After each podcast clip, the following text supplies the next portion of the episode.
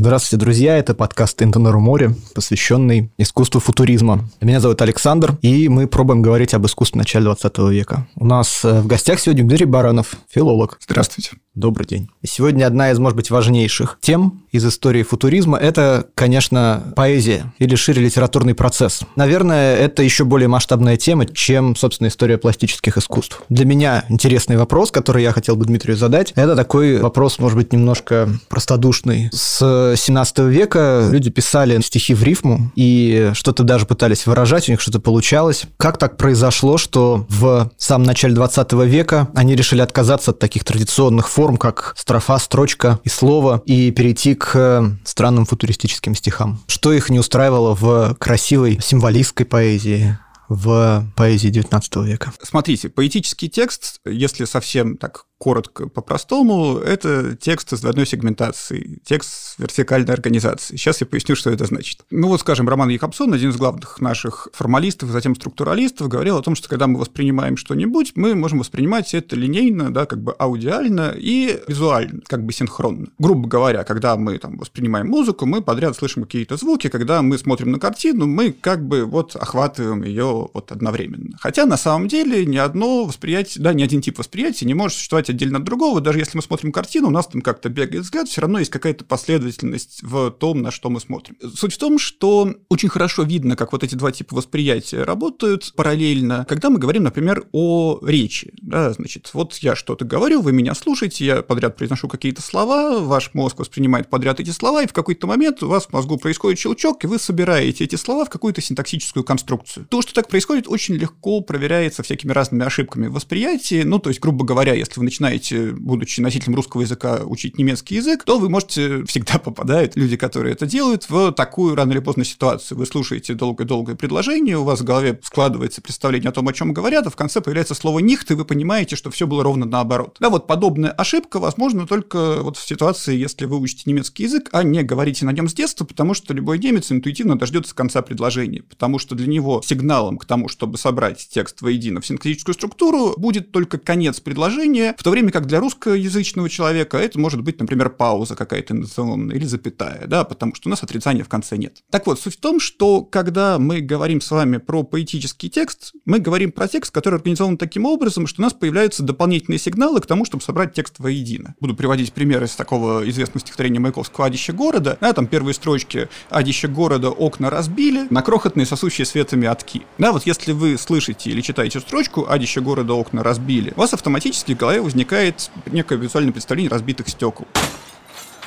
Но на самом деле никаких разбитых стекол там нет. Адище города окна разбили на крохотные сосущие светами отки. Имеется в виду, что весь город как большой ад, в каждом окне по огонечку, да, то есть маленькие такие небольшие отки. А это называется анджамбман. Несовпадение, да, как бы границы стиха и границы синтаксической предложения. Вот суть в том, что конец строчки, да, в поэтической традиции, это сигнал нашему мозгу, да, значит, к тому, что нужно собрать воедино смысл, который уже есть. Так вот, для того, чтобы возникли такие сигналы, да, у нас, понятно, главный такой сигнал – это конец строчки. Да, остальные какие-то элементы стиха, типа рифмы или ритма, они дополнительно, да, они вспомогательные, да, они дополнительно организуют текст, да, значит, подчеркивают эту вот смысловую границу. Но то, что у нас есть рифма и, там, не знаю, какой-нибудь четкий ритм, да, например, классические размеры, да, типа там двухсложных, трехсложных и так далее, это на самом деле некая особенность русской, ну и почти любой европейской культурной традиции. Потому что на самом деле могут быть другие способы организации поэтического текста. Скажем, в каких-нибудь древнериманских стихах рифмы не было. Вместо этого была система аллитерации в начале строчки, которая да, и задавала эту систему повторов и служила сигналом для того, что закончился период.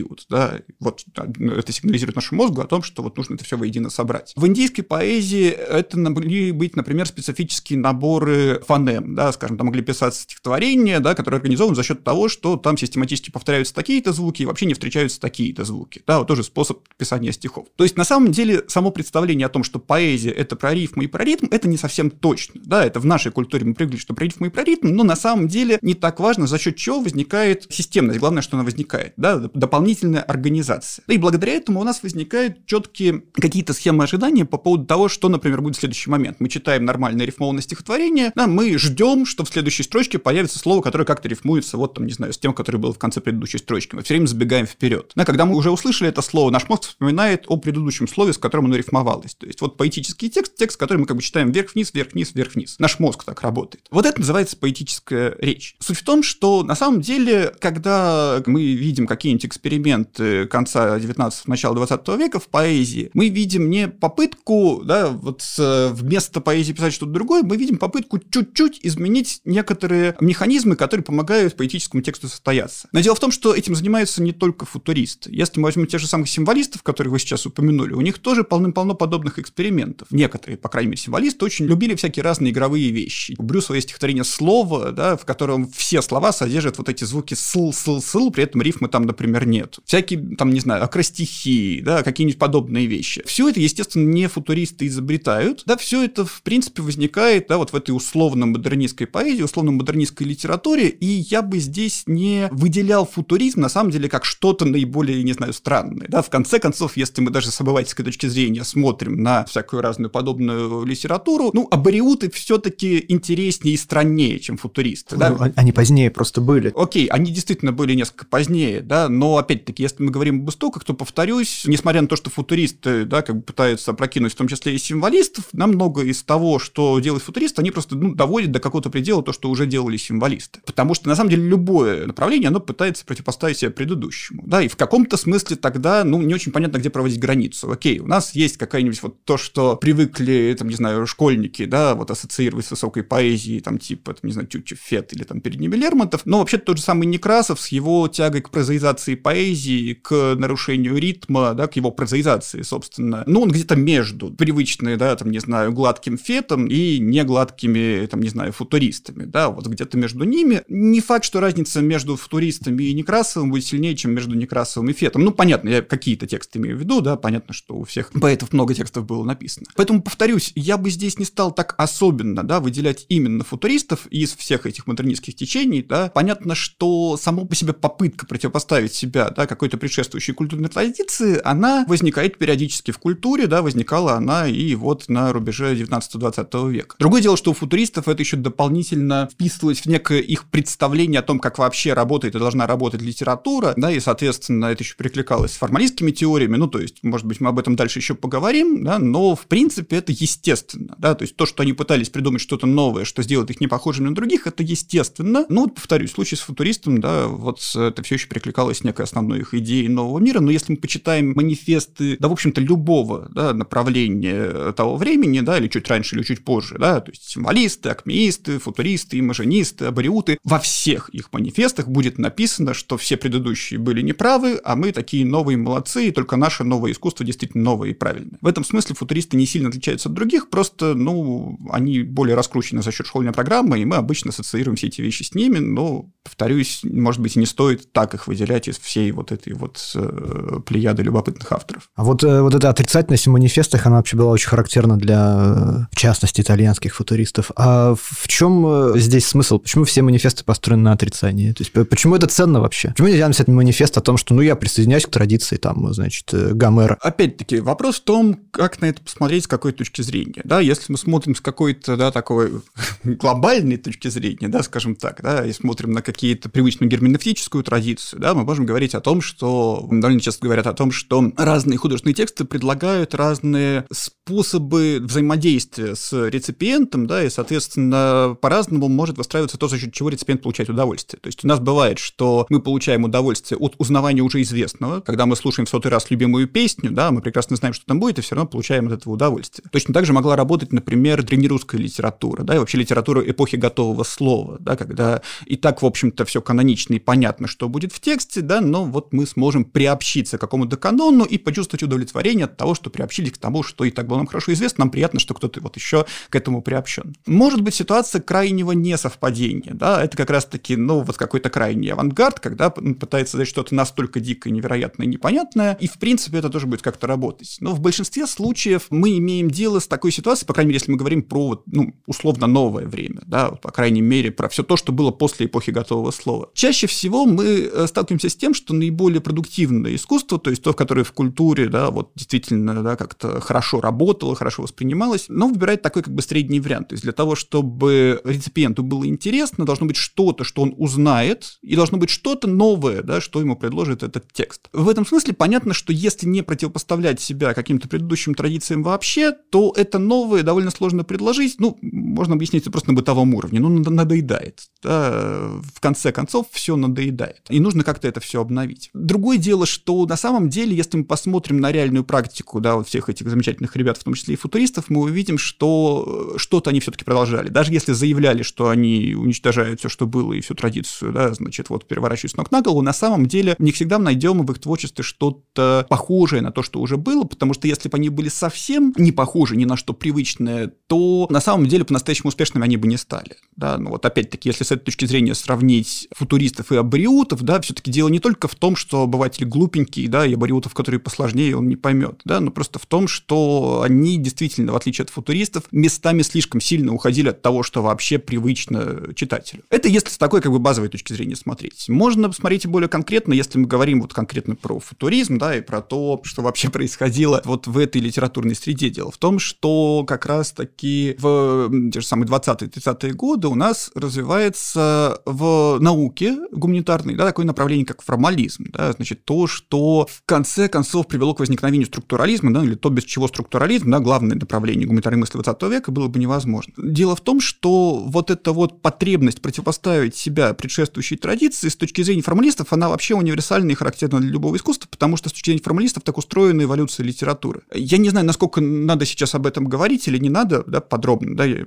могу подробнее об этом рассказать, да, могу просто вот упомянуть, что тут есть некое дополнительное обоснование. В 16-15 году это как бы было очень хорошо резюмировано Шкловским в статье «Искусство как прием», в которой фактически негативность, можно сказать, приравнивалась. Можно же, да, сказать? Приравнивалась к остранению. Негативность вы имеете в виду... Ну, вот отрицательный вот этот вот пафос э, дистанцирования по отношению к традиции. Мне не очень нравится формулировка, да, э, негативность приравнивалась к остранению, да, она не совсем точная, потому что, как минимум, остранение возможно не только таким образом, да, и тогда уж следует пояснить, за счет чего именно происходит, да, полемика с предшествующей традицией. В целом, понятно, что это все очень сильно связано, я, наверное, поясню для наших слушателей, о чем идет речь, мне кажется, им сейчас может быть сложно. Если немножко упрощать, основная идея формализма в том, что художественный текст ценен не своим каким-то идейным смыслом, а, собственно, художественной формой, которая эстетически воздействует на реципиента. Для того, чтобы понять, как работает художественный текст, формалистам пришлось ввести да, такое понятие, как автоматизация и деавтоматизация восприятия. Да, это такие ключевые позиции, да, ключевые понятия, на которых держится формализм. В чем идея, да, если совсем по-простому? Вот приводит как раз Шкловский пример из списка книжек Толстого, где тот, значит, как-то дома протирает диван, в общем-то, не очень грязный, на что-то отвлекается, поворачивается к дивану и не может вспомнить, он этот диван уже протер или не протер. Да, и понимает, что он не может это вспомнить, потому что ну, это действие автоматизировано, да, он не думал над тем, что он делает, и он просто потерялся, отвлекся и не понимает, что здесь происходит. Каждый из нас наверняка много раз сталкивается с такой ситуацией в бытовой жизни. То есть сидите вы там у себя дома в тишине, и вдруг понимаете, что прекратил работать холодильник. И в этот момент вы понимаете, что вообще-то, оказывается, до этого он работал, просто мы не обращали на него внимания, да, или там идете к лифту, и вдруг хлопаете себя по, там, не знаю, карманам, да, закрыл ли я дверь. Да, не можете вспомнить именно потому, что это автоматическое действие, оно не откладывается у вас в мозгу. Да, то есть суть в том, что то, к чему мы привыкли, это то, что нашим мозгом не фиксируется, то, на что мы не обращаем внимания, и то, что не работает. Мы это пропускаем. Суть в том, что для того, чтобы мы заметили что-то уже привычное, нужно, чтобы произошел процесс деавтоматизации нашего восприятия. И основным приемом, который позволяет это заметить, является прием остранения, то есть возможность посмотреть на что-то уже привычное с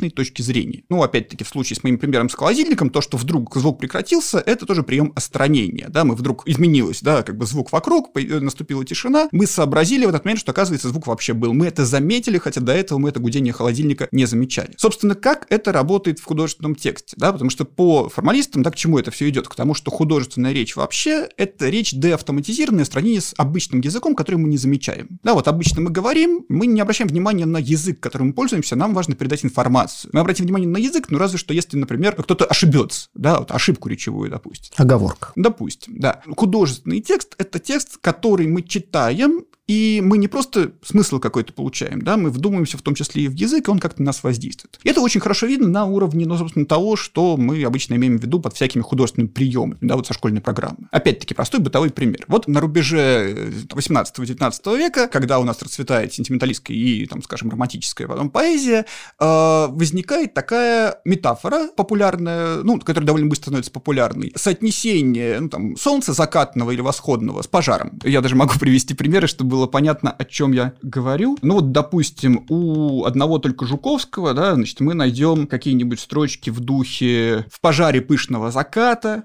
окрест него закат спокойно пламенеет, смотрю ли, как заря с закатом угасает. Ну, в общем, вот это вот понятное соотнесение солнца, восходящего или садящегося с огнем, пожаром, с чем-то таким. И это кажется чем-то таким любопытным, да, чем-то необычным, да, вот в связи с возникновением интереса вот к этой там условной пейзажной лирике, да, дурацкая формулировка, но допустим. Но довольно быстро эти метафоры превращаются в штамп. Ну, то есть буквально, да, значит, уже в середине 19 века, ну, вот только ленивый третьесортный поэт не использовал подобную метафорику. Если вы где-нибудь в конце 19 века прочитаете где-нибудь в тексте, да, или просто в бытовой речи услышите, да, что-нибудь про угасающий закат или затухающий закат, вы вообще не воспримете это как метафору, да, то есть это будет стершаяся метафора, да, это типа «я съел тарелку супа», да, или там «ручка двери», да, вот эти вот автоматизированные стершиеся тропы, языковые, да, которые мы не замечаем в речи. Здесь то же самое, да, вот когда-то Солнце — это пожар, это круто, да, проходит какое-то количество времени, и мы этого даже не заметим. И для того, чтобы заметить снова эту метафорику и воспринять ее как художественный прием, нам нужно использовать прием остранения использовать эту метафору как-нибудь по-новому. Ну, вот так, как, например, делает Маяковский. Вот, скажем, у него есть в 140 солнц закат пылал, да, то есть примерно то же самое, да, вот э, солнце, огонь, пожар, вот они соотносятся, но возникает некий новый взгляд на это за счет вот этого усиления, да, мощность в 140 солнц заставляет нас вспомнить, что вообще-то в основе здесь метафора, не просто проходная какая-то вот речевая конструкция. Да? Или «на небе красный, как Марсельеза, вздрагивал, околевая закат». Да, то есть, еще раз, когда мы слышим просто угасающий закат, мы пропускаем это, да, уже в конце 19 века. Но если закат, да, вот в этом угасающем закате вообще-то есть эта тема умирания, да, угасает, вот что-то такое, там угасает жизнь, все дела. Да, но когда у нас именно околевающий закат, да, мы опять-таки соображаем, что, ага, это же отсылка к привычным, да, каким-то штукам типа угасающего заката, но новое, необычное, заставляющее нас увидеть видеть это как прием, как метафору. Так работает прием остранения, и так работает э, логика литературной эволюции по формалистам. Потому что вот эта вот литературная эволюция, она, мы можем проследить на уровне того или иного приема, например, да, вот такая-то устойчивая метафора появилась в начале 19 века, устарела, стерлась, потом, да, была обновлена Маяковским. Вот, пожалуйста. То же самое на уровне традиции в целом. Вот, там, не знаю, условно, в 18 веке у нас доминирующее направление классицизм, да, у нас там культ разума, да, значит, литература учит нас жить и так далее. Потом мы от этого устаем, да, появляются все эти штуки типа сентиментализма, романтизма, у нас в центре культ личности, чувства иррациональные и все прочее. Потом нам снова это надоедает. Во второй половине 19 века у нас русский психологический роман, потом снова надоедает, у нас тут символисты, футуристы, потом снова надоедает, у нас тут соцреализм. Короче говоря, по формалистам сама логика литературной эволюции состоит в том, что любое новое явление пытается противопоставить себя предыдущему, причем они даже это развивают дальше, говорят о том, что в каком-то смысле довольно часто литературную эволюцию можно писать как переход на как бы традиции через голову, то есть от деда к внуку, да, э, отец отрицает деда, внук отрицает отца, но за счет этого становится похож на деда, да, или вот от дяди к племяннику, да, вот у них такая у Тыньянова, да, скажем, возникает идея. Через родство он как бы метафоризировал так-то диалектически, чтобы было понятнее, там, значит, отрицание отрицание дяди ну, да. назвалось. Короче говоря, суть в том, что с точки зрения формализма так вообще работает любая литература, да, и дело в том, что как раз 20-30-е годы у нас нет такой жесткой границы между, собственно, научным творчеством и художественным, да, и многие ученые типа того же Шкловского, да, занимаются в том числе и художественным творчеством, да, а какие-нибудь авторы художественных текстов пытаются делать научные или хотя бы псевдонаучные работы, то есть работы, которые не полагают научными, там, типа Белого, Хлебникова и так далее. Понятно, что формалисты в целом, да, довольно тесно общались с, в том числе и футуристами, да, и там, с Маяковским в том числе, и футуристы, они, в общем, довольно сильно, ну, так, понятно, все по-разному, но в целом они верили в эти формалистские идеи, и подобное искусство, оно как бы максимально последовательно пыталось воплощать в жизнь вот эту вот логику под потребности нового искусства деавтоматизировать восприятие читателей и, соответственно, посмотреть со странной точки зрения на все то, что было раньше. Ну и, собственно, вот эта вот дополнительная мотивировка, да, которая здесь возникает, да, почему так важно было отмежеваться от э, предшествующей традиции для футуристов, ну и на самом деле для представителей других направлений, потому что, ну, в принципе, эти формалистские идеи были довольно популярны. Вот, наверное, так. Тема. Маяковский. Известный поэт, э, к сожалению, которого надо учить наизусть в школе, э, от чего, значит, сразу же интерес к нему исчезает. Но, тем не менее, Маяковский начинал как футурист. Между прочим, начинал он, кстати, не как поэт-футурист, а как живописец. Делал живопись, графику и монументальные работы, постеры, значит, политические плакаты. Начинал он как футурист. Надо сказать, что это было связано с тем, что в целом на футуризм в десятые годы была очень большая мода в России. То есть все были футуристами, я думаю, что пик приходит на одиннадцатый год. И как всегда это бывает, бывает, когда у вас есть мода на что-то, обычно находится, ну, человек критически настроенный к этой моде. Здесь в России таким критически настроенным по отношению к футуризму человеком был известный, э, может быть, э, кому-то по детским книжкам Корней Чуковский, который, между прочим, написал про них критическую хорошую книжку, которая называется «Эго-футуристы». Это, в общем, критический текст, в котором Чуковский как бы разоблачает поверхностность значит, этих футуристов, но э, при этом он не мог не заметить, что некоторые из них, например, Маяковский, довольно талантливые люди. И в разных своих текстах он как бы пытается Маяковского вытащить из этой дурной, значит, компании компании, во-первых, подмечая какие-то странные моменты, например, что у Маяковского, ну, не всегда про город, не всегда про современность, иногда бывает про деревья, иногда бывает про лес и так далее. Короче говоря, Чуковский как-то пытался Маяковского очистить от футуризма. Александр Белогубова, автор подкаста «Подстрочник», записал для нас историю о том, как Корней Чуковский встречался с Маяковским и что между ними произошло.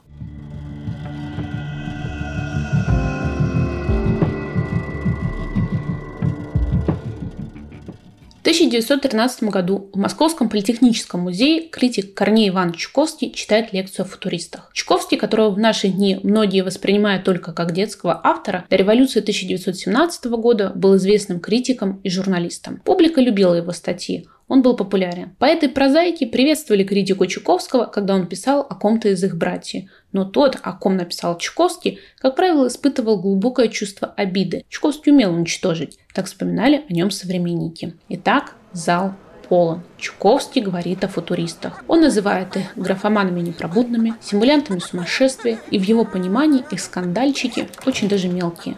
Для Чуковского русский футуризм – это не новое течение, это вчерашняя отрыжка модернизма. И когда его выступление достигает предельного накала, среди уже беснующихся слушателей появляется в желтой кофте с огромным бантом Владимир Маяковский. Горластый крикуша и кропотливый шлифовальщик мозаически склеенных образов. Так Чуковский называл Маяковского. Зал замирает. Маяковский изливает брань на Чуковского, слушатели взрываются, начинается гам, свист, лекция удалась. Желтая кофта и бант – это узнаваемый образ Маяковского, который он придумал сам. Просто Маяковский был настолько беден, что на костюм денег у него не было. Под рукой оказалась желтая блуза, а бант он завязал из ленты, которую взял у сестры. Образ получился ярким и запоминающимся. Да настолько, что полиция запретила Маяковскому приходить в таком виде на лекции выступления. На входе обязательно проверяли. Политехнический музей желтую кофту и бант, завернутый в газету, пронес Чуковский. Критик и поэт начали общаться осенью 1913 года. Чуковскому не нравился футуризм, но футуристы как личности ему были симпатичны. В стихах Маяковского он рассмотрел искреннюю боль, и Чуковский захотел обсудить с Маяковским свои впечатления от стихов. Корней Иванович приезжает в Москву, находит 19-летнего Маяковского в литературно-художественном кружке. Он обращается к поэту, но вместо восторга от общения с известным критиком натыкается на безразличие Маяковского. Более того, Маяковский говорит Чуковскому. «Видите, вот там за столом старичка. Расскажите ему, как хороша моя книга». Чуковский в изумлении спрашивает. «Зачем?» На это Маяковский отвечает. «Я ухаживаю за его дочерью. Она уже знает, что я великий поэт. А папаша сомневается. Вот и скажите ему. Вторую попытку покровительствовать Маяковскому Корней Иванович предпримет в 1915 году. Весной Маяковский приедет в Куакалу, где жил критик. Там Маяковский напишет поэму «Облако в штанах». Но дружба между критиком и поэтом продлилась буквально несколько месяцев. Уже в июне Маяковский будет изгнан из Куакала. Возможно, потому что нелицеприятный герой гимна критику очень уж был похож на Чуковского, в том числе и незаконнорожденностью. А этот факт своей биографии Николай Корнейчуков, которого мы знаем под псевдонимом Корней Иван Чуковский, очень тщательно скрывал.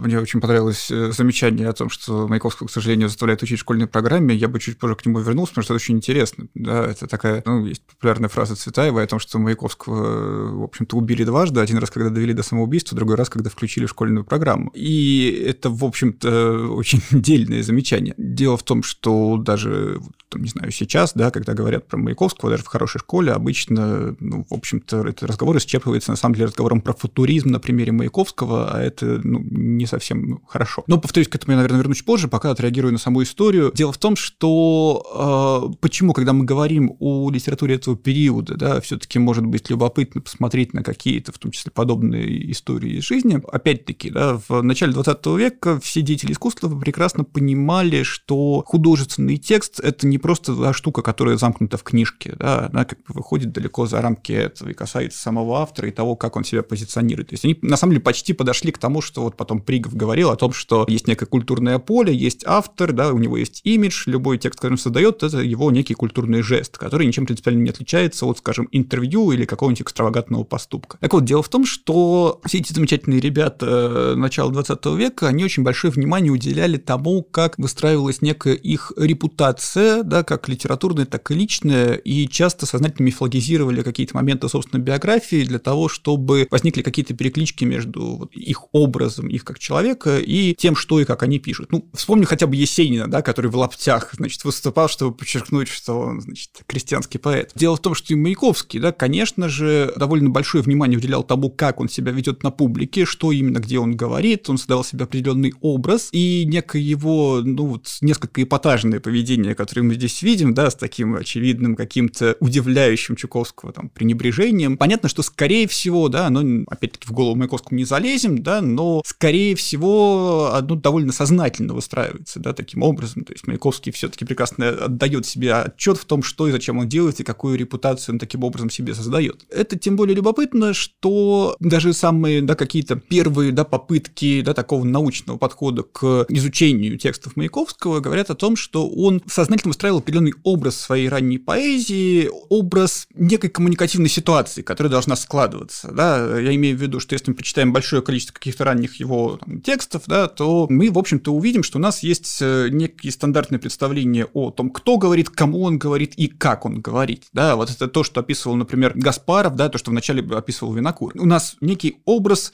площадного оратора, который где-нибудь там в толпе, на митинге, на базаре пытается рассказать, да, значит, толпе о новом мире, который наступил. И суть в том, что вот этот вот образ, который действительно он культивирует самим Маяковским, потому что, ну, вот он так и выступал, да, значит, весьма театрально, он позволяет увязать воедино особенности его поэтики. Ну, то есть, грубо говоря, да, вот как это Гаспаров описывал, если, да, вы в толпе что-то кричите и пытаетесь кому-то что-то рассказать, да, то окончания будут смазываться, их будет не слышно, отсюда неточная рифма, да, потому что какая разница все равно. Если вы, да, опять-таки скандируете какой-то лозунг в этой самой толпе, вам нужен специфический ритм, да, при этом он будет плохо слышно, акцент только на ударениях, да, вы выделяете эти ударения, да, что-то между ними все равно не слышно, отсюда тяготение к акцентному стиху, да, значит, нарушение привычного ритма. Если вы разговариваете вот с этой вот толпой, то вам нужен язык, который она поймет, да, значит, вам нужны какие-то низкая лексика, да, потому что так в толпе и разговаривают. В конце концов, если вы хотите вот эту вот толпу людей взбудоражить и рассказать о новом мире, их нужно шокировать, отсюда весь этот эпатаж. Понятно, что все эти отдельные моменты, они встречались у самых разных авторов этого периода, да, то есть и эксперименты с ритмом, и с рифмой, и с чем угодно. Но именно у Маяковского они как бы сложились вместе и получили некую внятную мотивировку. Вот это вот образ, который он создает, как бы позволяет соединить воедино вот эти черты поэтики. И это то, что выделяет Маяковского на фоне других экспериментаторов того времени. Повторюсь, да, как бы заканчивая да, этот разговор, да, вот эта история, да, где мы видим, ну, явно довольно странное поведение Маяковского, она как раз-таки может быть к месту, потому что демонстрирует нам, что он явно сознательно как-то выстраивал свою репутацию не только как вот поэта, то есть не только за счет художественных текстов, но и за счет того, как он себя вел в реальной жизни, как общался с другими людьми и как себя позиционировал, что довольно любопытно. Друзья, вы слушали Интона Румори, подкаст Русского музея о футуризме и футуристах, который приурочен к нашей выставке под названием «Итальянский футуризм» из коллекции Джани Матиоли, «Русский кубофутуризм» из Русского музея и частных коллекций. Выставка проходит в нашем музее до 4 октября. Генеральный спонсор подкаста и выставки – Сбер.